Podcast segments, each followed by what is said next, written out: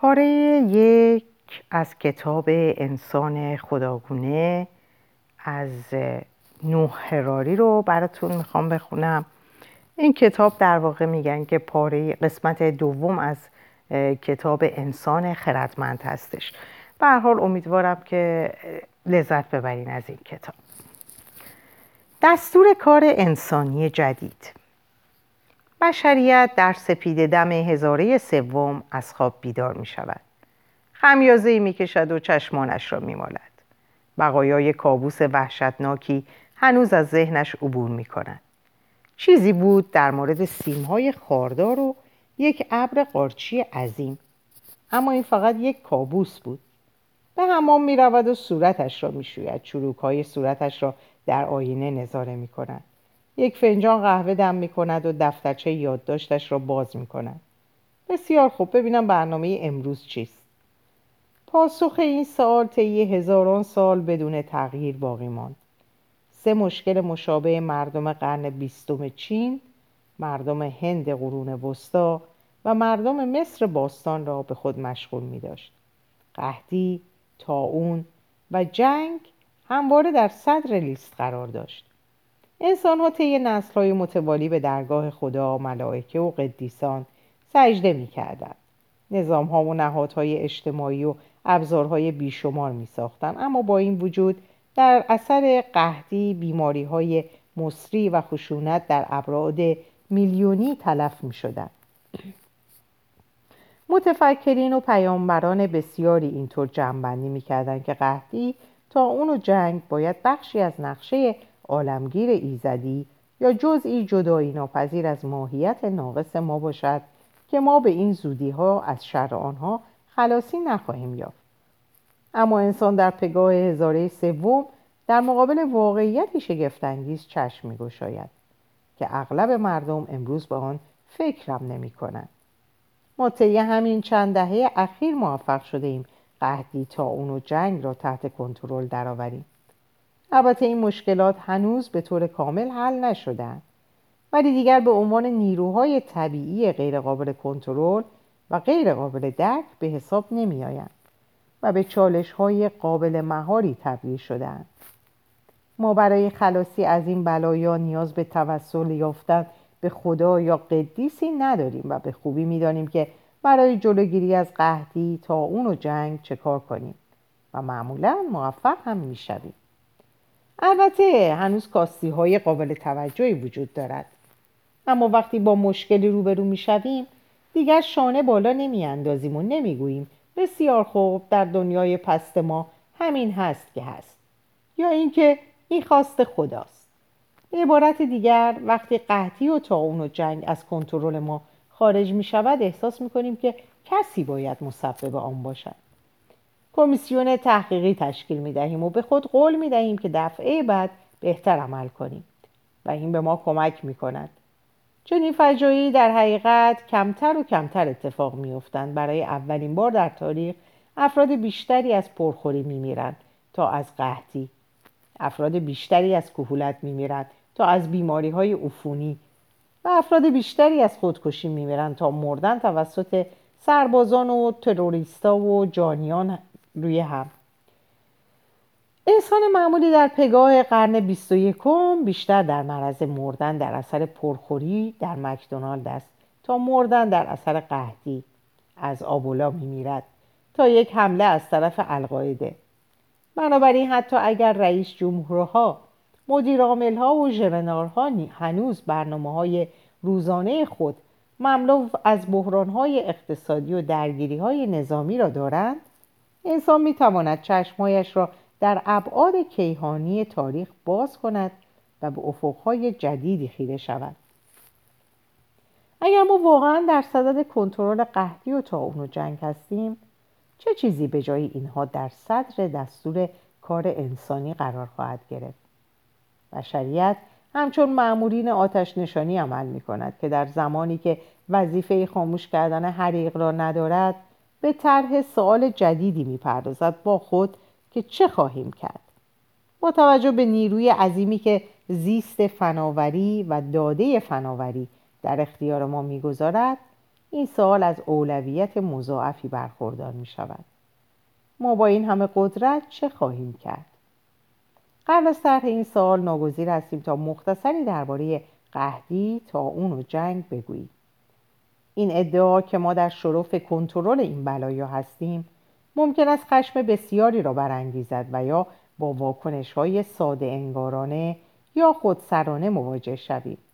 تکلیف میلیاردها انسان که با درآمدی کمتر از دو دلار در روز زندگی می‌کنند چیست؟ تکلیف بحران پیشرونده بیماری ایدز در آفریقا یا موج جنگ های جاری در سوریه و عراق چه خواهد شد؟ برای اشاره به این موزلات و قبل از بررسی دستور کار بشری در آستانه دهه های آینده اجازه بدهید تا نگاه نزدیکی به جهان ابتدایی قرن 21 داشته باشیم. خط فقر زیستی. بگذارید از قحطی که طی هزاران سال بدترین دشمن بشریت بود آغاز کنیم.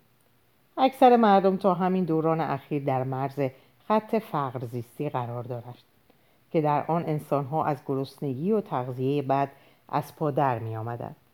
یک اشتباه کوچک یا یک بد اقبالی به سادگی می توانست باعث مرگ یک خانواده یا مردم یک دهکده شود.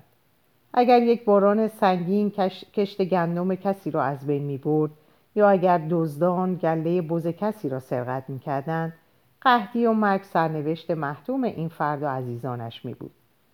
بعد اقبالی یا حماقت در ابعاد جمعی منجر به قهدی عمومی می شد.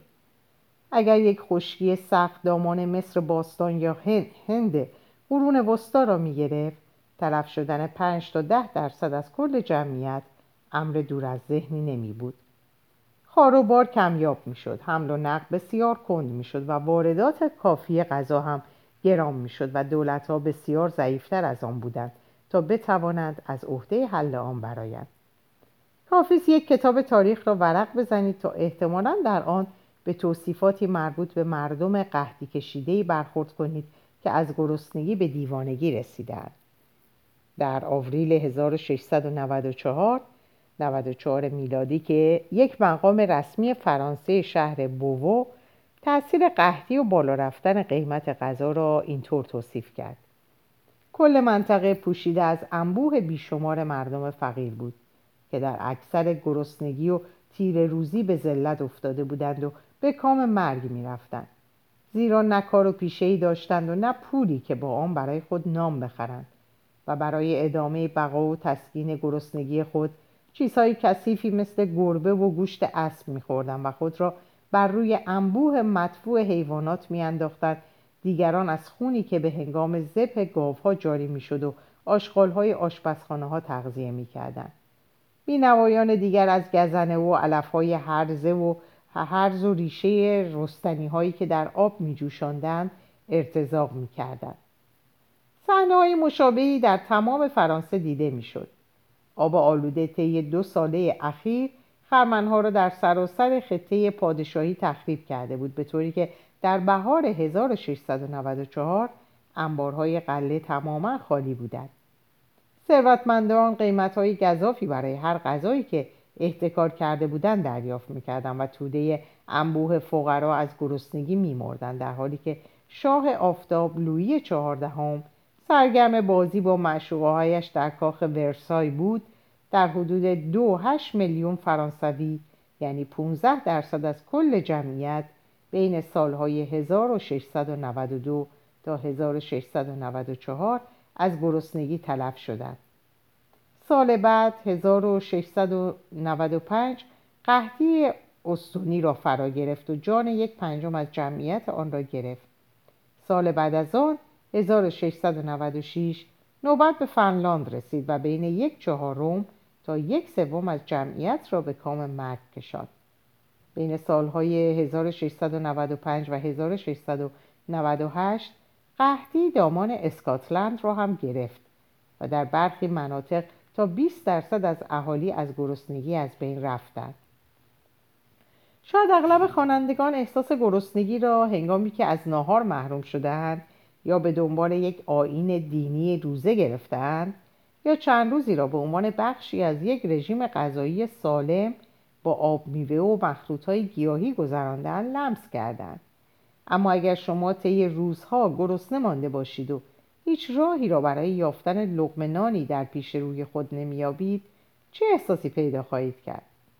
اغلب مردم امروزی هرگز با چنین عذاب مشقتباری روبرو نشدند اما پیشینیان ما متاسفانه با چنین موزلی به خوبی آشنایی داشتند و تنها چیزی که در ذهنشان بود را با استقاسه از خدا طلب می‌کردند. ما را از گرسنگی نجات بده. تکامل فنی، اقتصادی و سیاسی در صد ساله اخیر به گونه فضاینده حفاظ امن محکمی را ایجاد کرده که بشریت را از زیر خط فقر زیستی بیرون آورده است.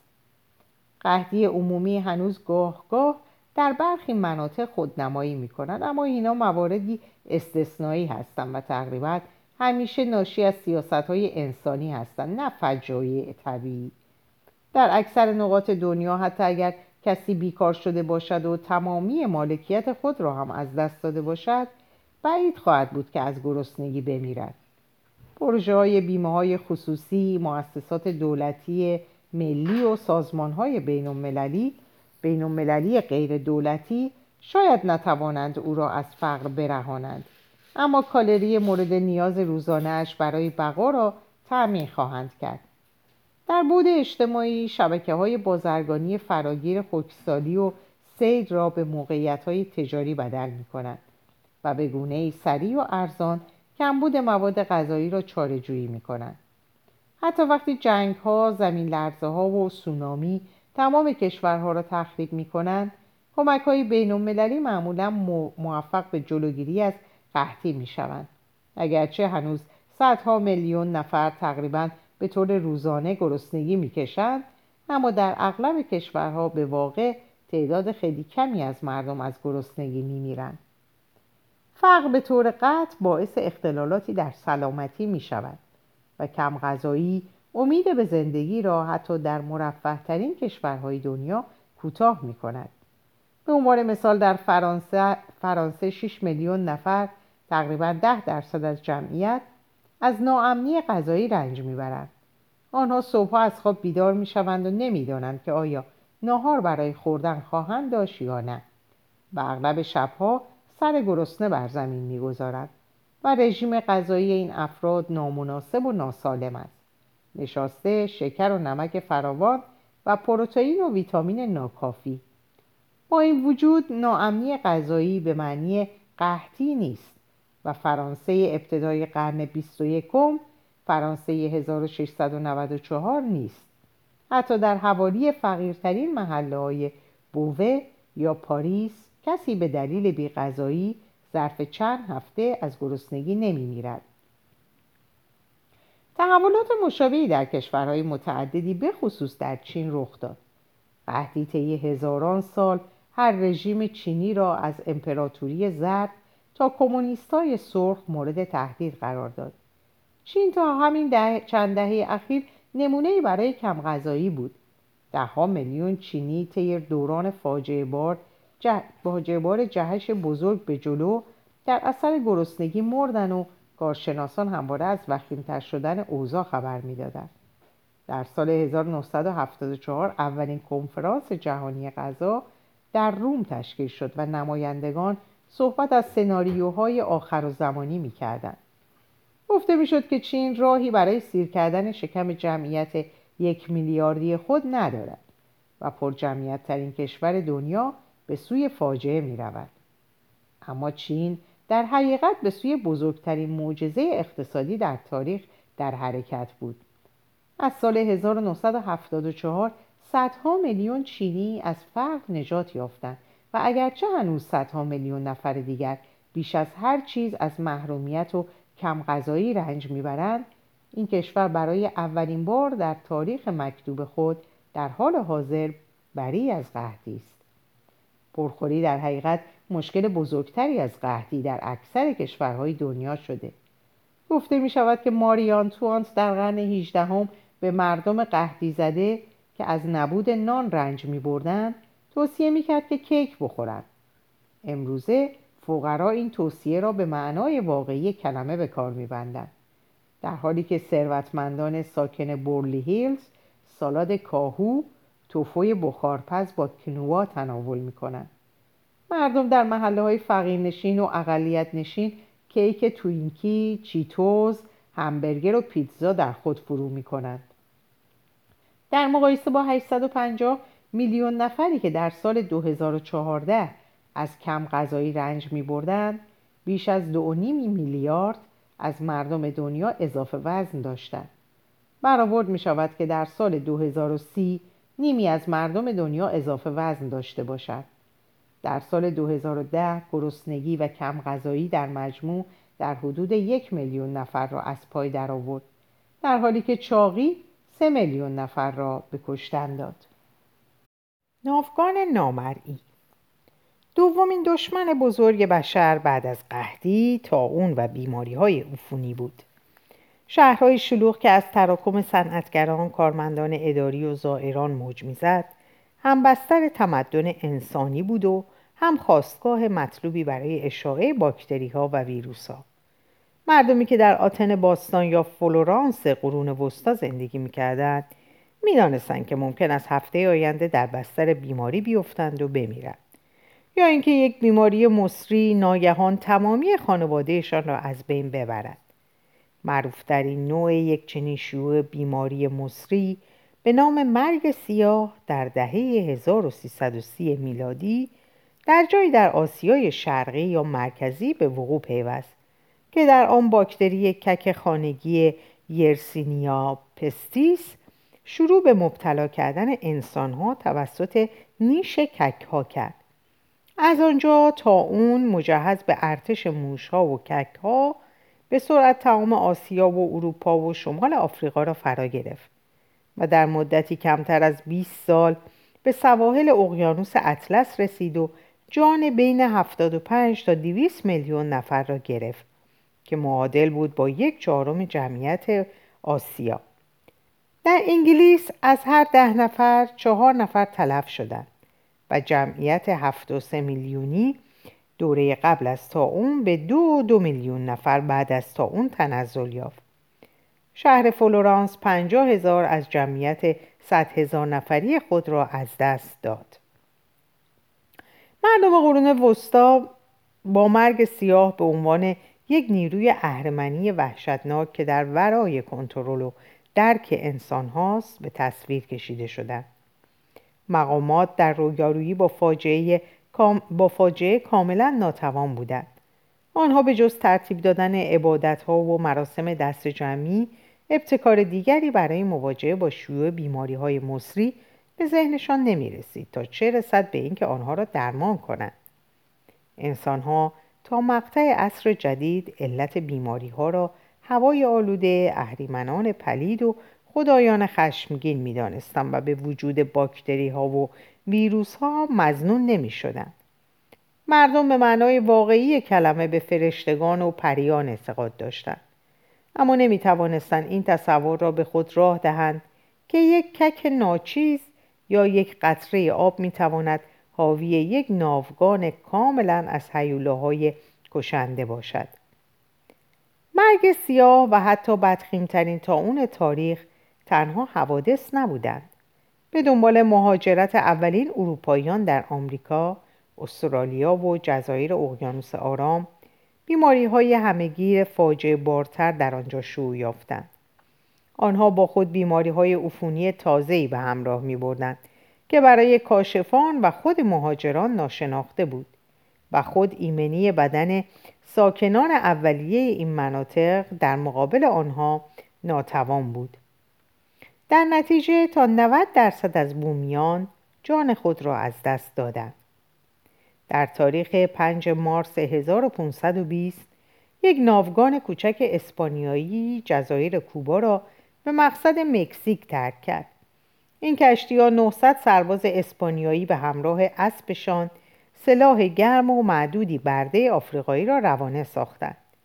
یکی از بردگان به اسم فرانسیسکو دواگویا محموله باز هم مرگبارتری را با خود حمل می‌کرد.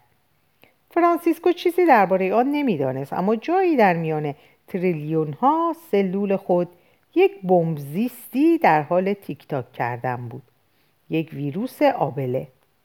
پس از آنکه فرانسیسکو به مکزیک رسید این ویروس به گونه ای انفجارآمیز در بدن او شروع به تکثیر کرد و به تدریج به صورت جوش های وحشتناکی تمام پوست بدن را فرا گرفت.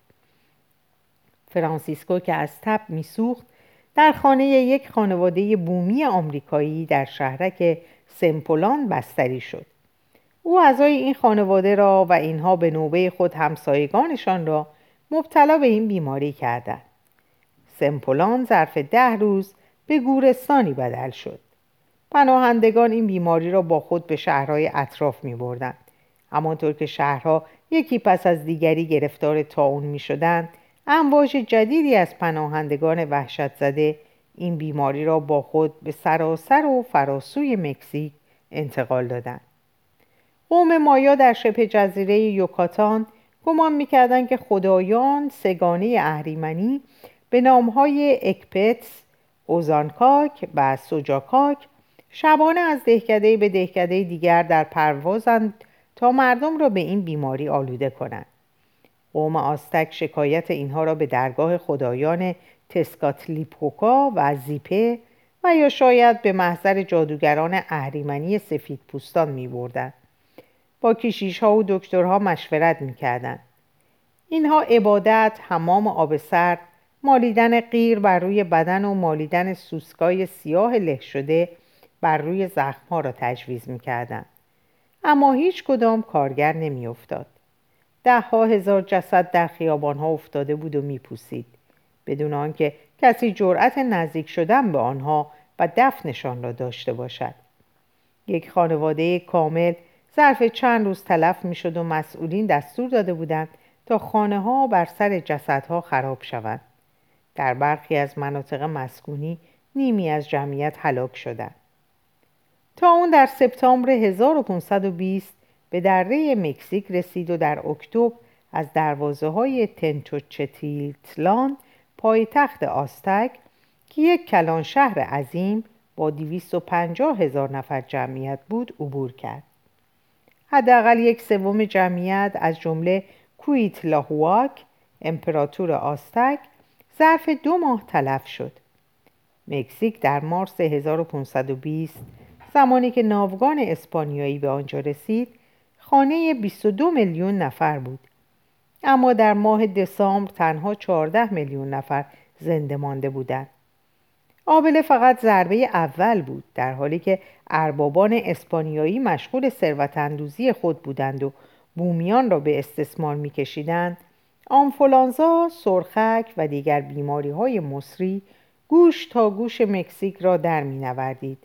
تا اینکه جمعیت آن در 1580 به مرز کمتر از دو میلیون سقوط کرد.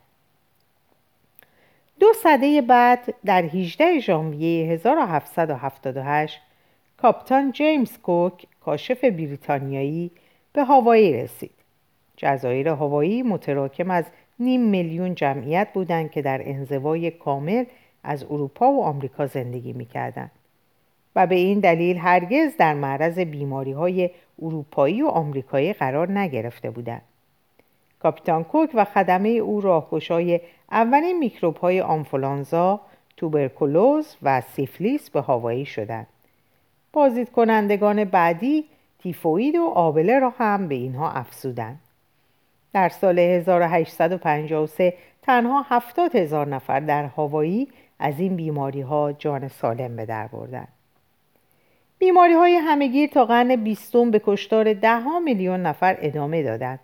در ژانویه 1918 سربازان در سنگرهای شمال فرانسه مبتلا به یک نوع آنفولانزای خطرناک به نام آنفولانزای اسپانیایی شدند و هزار هزار در کام مرگ افتادند. خط مقدم جبهه نقطه پایانی موثرترین شبکه تدارکاتی جهانی بود که دنیا تا آن وقت به خود دیده بود.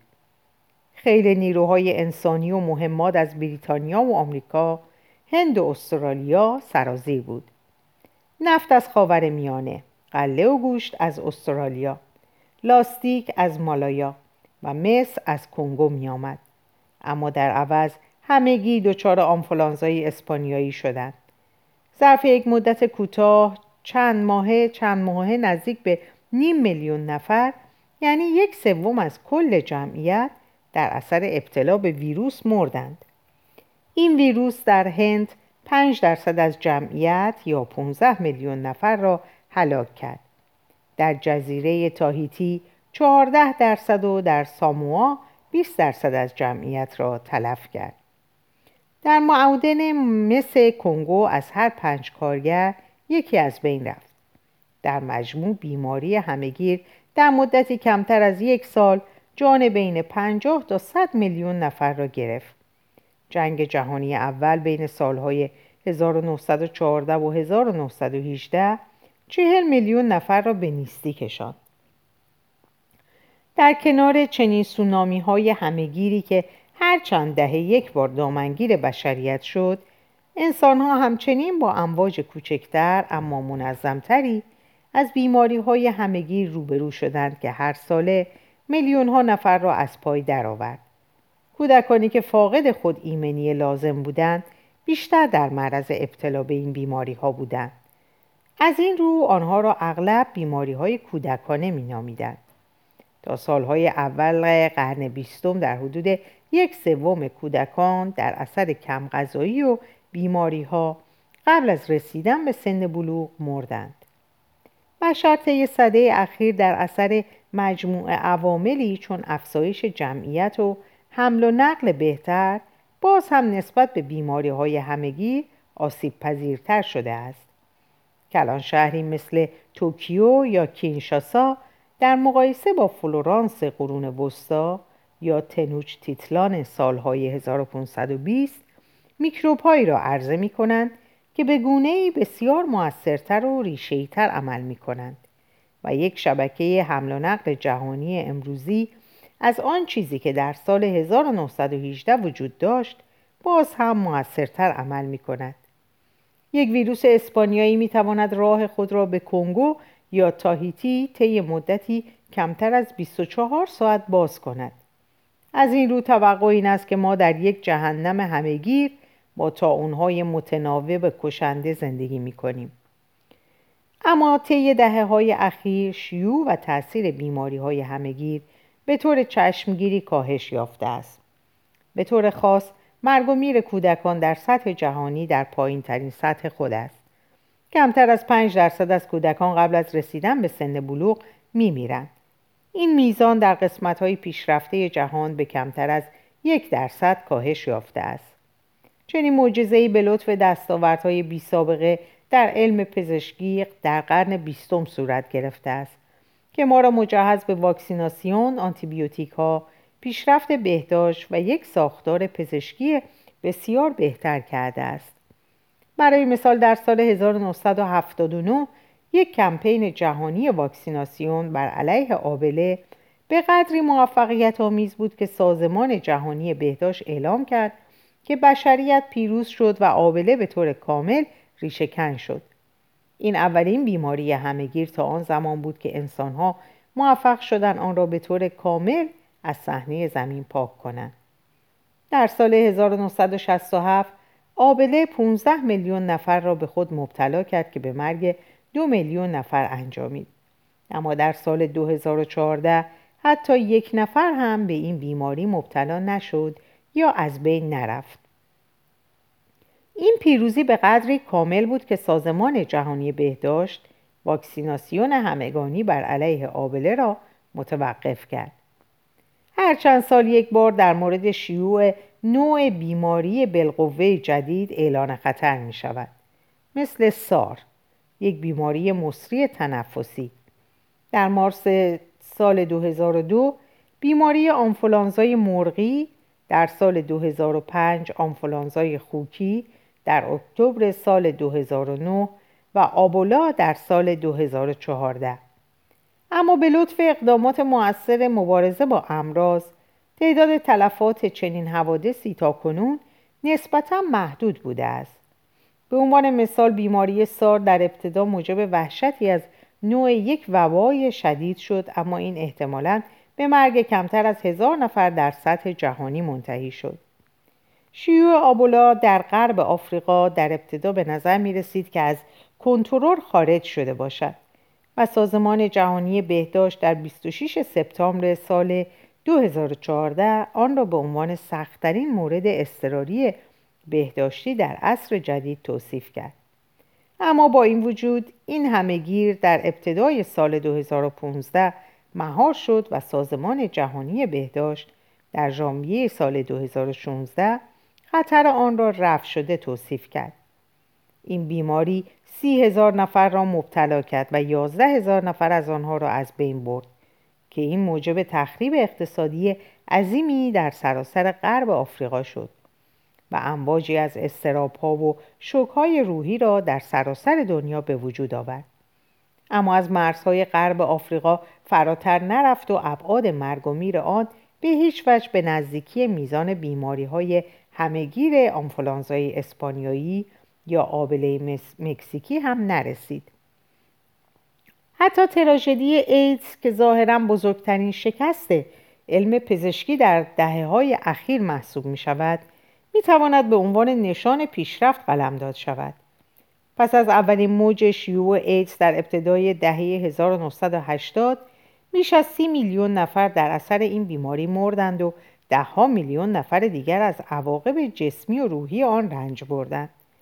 درک و مقابله با این بیماری همهگیر جدید دشوار بود زیرا ایدز دارای این ویژگی خاص است که گمراه کننده است. آنجا که فرد مبتلا به ویروس آبله چند روز بیشتر زنده نمیماند یک بیمار مبتلا به HIV شاید بتواند طی هفته ها و ماه ها در سلامت کامل دیده شود اما بدون اینکه از بیماریش مطلع باشد دیگران را مبتلا کند به علاوه ویروس هیف خود کشنده نیست بلکه خود ایمنی بدن را تخریب می کند و زمینه را برای آسیب پذیری بدن توسط بیماری های دیگر ایجاد می کند. در واقع این بیماری های ثانوی هستند که قربانیان بیماری ایدز را می‌کشند. در نتیجه وقتی ایدز شروع به گسترش می‌کرد بسیار دشوار مینمود تا بتوان درک درستی از آنچه که در حال وقوع بود پیدا کرد وقتی دو بیمار توسط یک بیمارستان در نیویورک در سال 1981 پذیرفته شدند یکی از آن دو ظاهرا به دلیل زاتوریه و دیگری به خاطر سرطان با مرگ دست و پنجه نرم می‌کردند و به هیچ وجه روشن نبود که این دو در حقیقت قربانیان ویروس هیو بودند که آنها را ماها و یا حتی سالها قبل به خود مبتلا کرده بود. پس از آنکه جامعه پزشکی از این مرض اسرارآمیز آگاه شد برای محققین فقط دو سال طول کشید تا بتوانند این بیماری را علیرغم تمام مشکلات شناسایی کنند و درک بهتری از چگونگی شیوع این ویروس به دست آورند و راه های موثری را برای کند کردن سرعت شیوع آن پیشنهاد کنند. طی دهه های بعدی داروهای جدید ایدز را از یک مرگ یک حکم مرگ به یک وضعیت مزمن یا حداقل برای گروه های که استطاعت مالی درمان را داشتند تقلیل دادند. فقط تصور کنید چه اتفاقی میافتاد اگر ایدز به جای شیوع در سال 1981 در سال 1581 سر می آورد. به احتمال یقین هیچ کس قادر به کشف علت شیوع آن از فرد به فرد و نیز متوقف کردن آن نمی بود. حال راجع به درمانش چیزی نمی‌گوییم. ایدز در چنین شرایطی می توانست همتراز با آبله یا مرگ سیاه و حتی فراتر از آن باشد و جمعیت بسیار وسیعتری از نژاد انسانی را هلاک سازد. صرف نظر از تلفات وحشتناک ایدز و علیرغم آنکه بیماری های عفونی مثل مالاریا با ثبات یافتن خود جال میلیون ها نفر را سالانه می گرفتند امروز بیماری همگیر در مقایسه با صده های گذشته تهدیدات بسیار کوچکتری برای سلامتی انسان به حساب می آیند. اکثریت عظیم مردم از بیماری های غیر عفونی مثل سرطان و بیماری قلبی یا به سادگی در اثر کهولت میمیرند. در زم سرطان و بیماری قلبی طبعا بیماری های جدیدی نیستند بلکه به دوران باستان برمیگردند. اما در دوره های گذشته افراد نسبتا افراد نسبتا کمتری به سنین بالاتر می رسیدند تا از این بیماری ها بمیرند.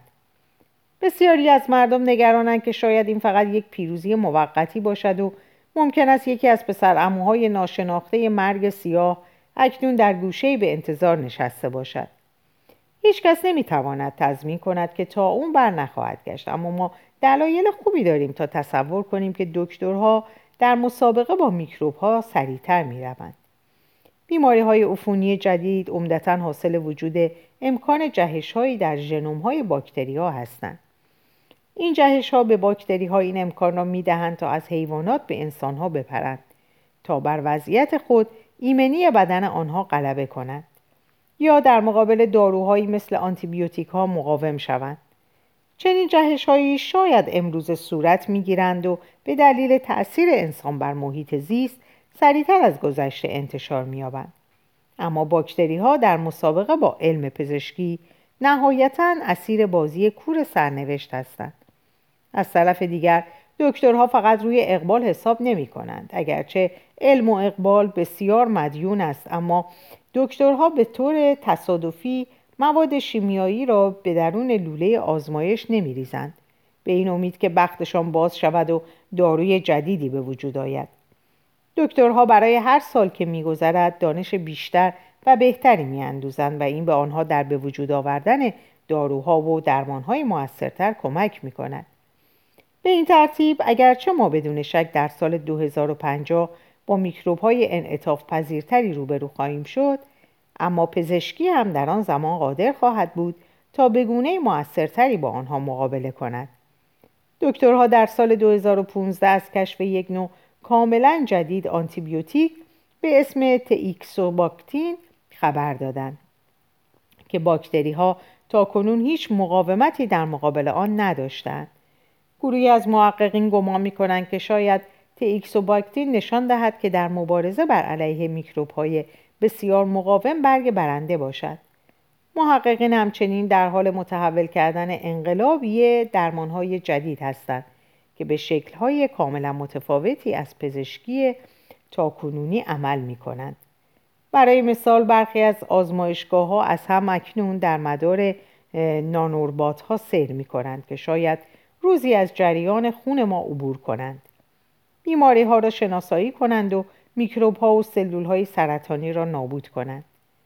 موجودات زردبینی برای مبارزه با موجودات زنده مهاجم شاید از یک انباشت تجربی چهار میلیارد ساله برخوردار باشد اما هیچ تجربه در مبارزه با مهاجمین مصنوعی ندارند و بنابراین در دفاع موثر از خود با مشکل مضاعف روبرو خواهند بود پس حتی اگر مطمئن نباشیم که دیگر امکان شیوع نوعی آبولای جدید یا نوعی آنفولانزای ناشناخته وجود ندارد تا سالن جان میلیون ها نفر در سراسر دنیا را بگیرد نمی توانیم آن را به عنوان یک فاجعه طبیعی اجتناب ناپذیر به حساب آوریم بلکه بیشتر به آن به عنوان یک شکست نابخشودنی انسانی می نگریم و برای سر مسببین آن جایزه تعیین می کنیم.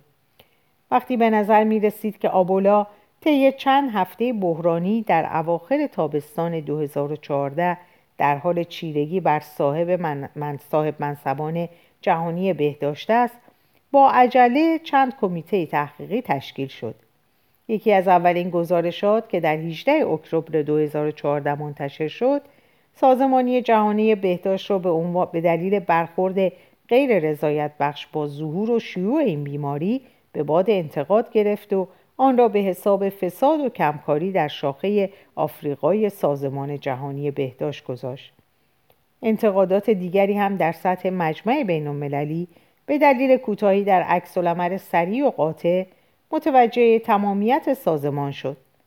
چنین انتقادی این فرض را به وجود می آورد که بشریت از دانش و ابزار لازم برای مقابله با همه گیرها برخوردار است و اینکه چنانچه یک همهگیر از کنترل انسان خارج شود نه به دلیل خشم الهی بلکه به دلیل بیکفایتی بشر است. بنابراین در مبارزه با فجایع طبیعی مثل ایدز و آبولا کفه ترازو به نفع انسان سنگین تر می شود اما اگر خطر ناشی از ماهیت خود انسان باشد تکلیف چه خواهد بود؟ زیست فناوری ما را قادر می سازد تا بر باکتری ها و ویروس ها غلبه کنیم. اما همزمان خود انسانها را با یک تهدید غیر مترقبه روبرو می کند. همان ابزارهایی که دکترها را قادر به شناسایی سریع و معالجه بیماری های جدید می کند می تواند ارتش ها و تروریست ها را قادر به ساختن بیمارهایی باز هم وحشتناکتر و میکروب های آخر و زمانی کند. از این رو احتمال می رود که اغلب گیرها به تهدید بشریت در آینده ادامه دهند. فقط اگر بشر خودش آنها را در خدمت نوعی ایدولوژی بیرحمانه تولید کند. اصری که در آن بشریت در مقابل همهگیرهای طبیعی بیدفاع بود احتمالا سپری شده است. اما شاید ما برای آن دچار دلتنگی شویم. کاش که اینطور بود. در اینجا به پایان این پاره می‌رسیم. براتون آرزو اوقات خوب و خوشی رو دارم و همگیتون رو به خدا میسپارم. خدا نگهدار.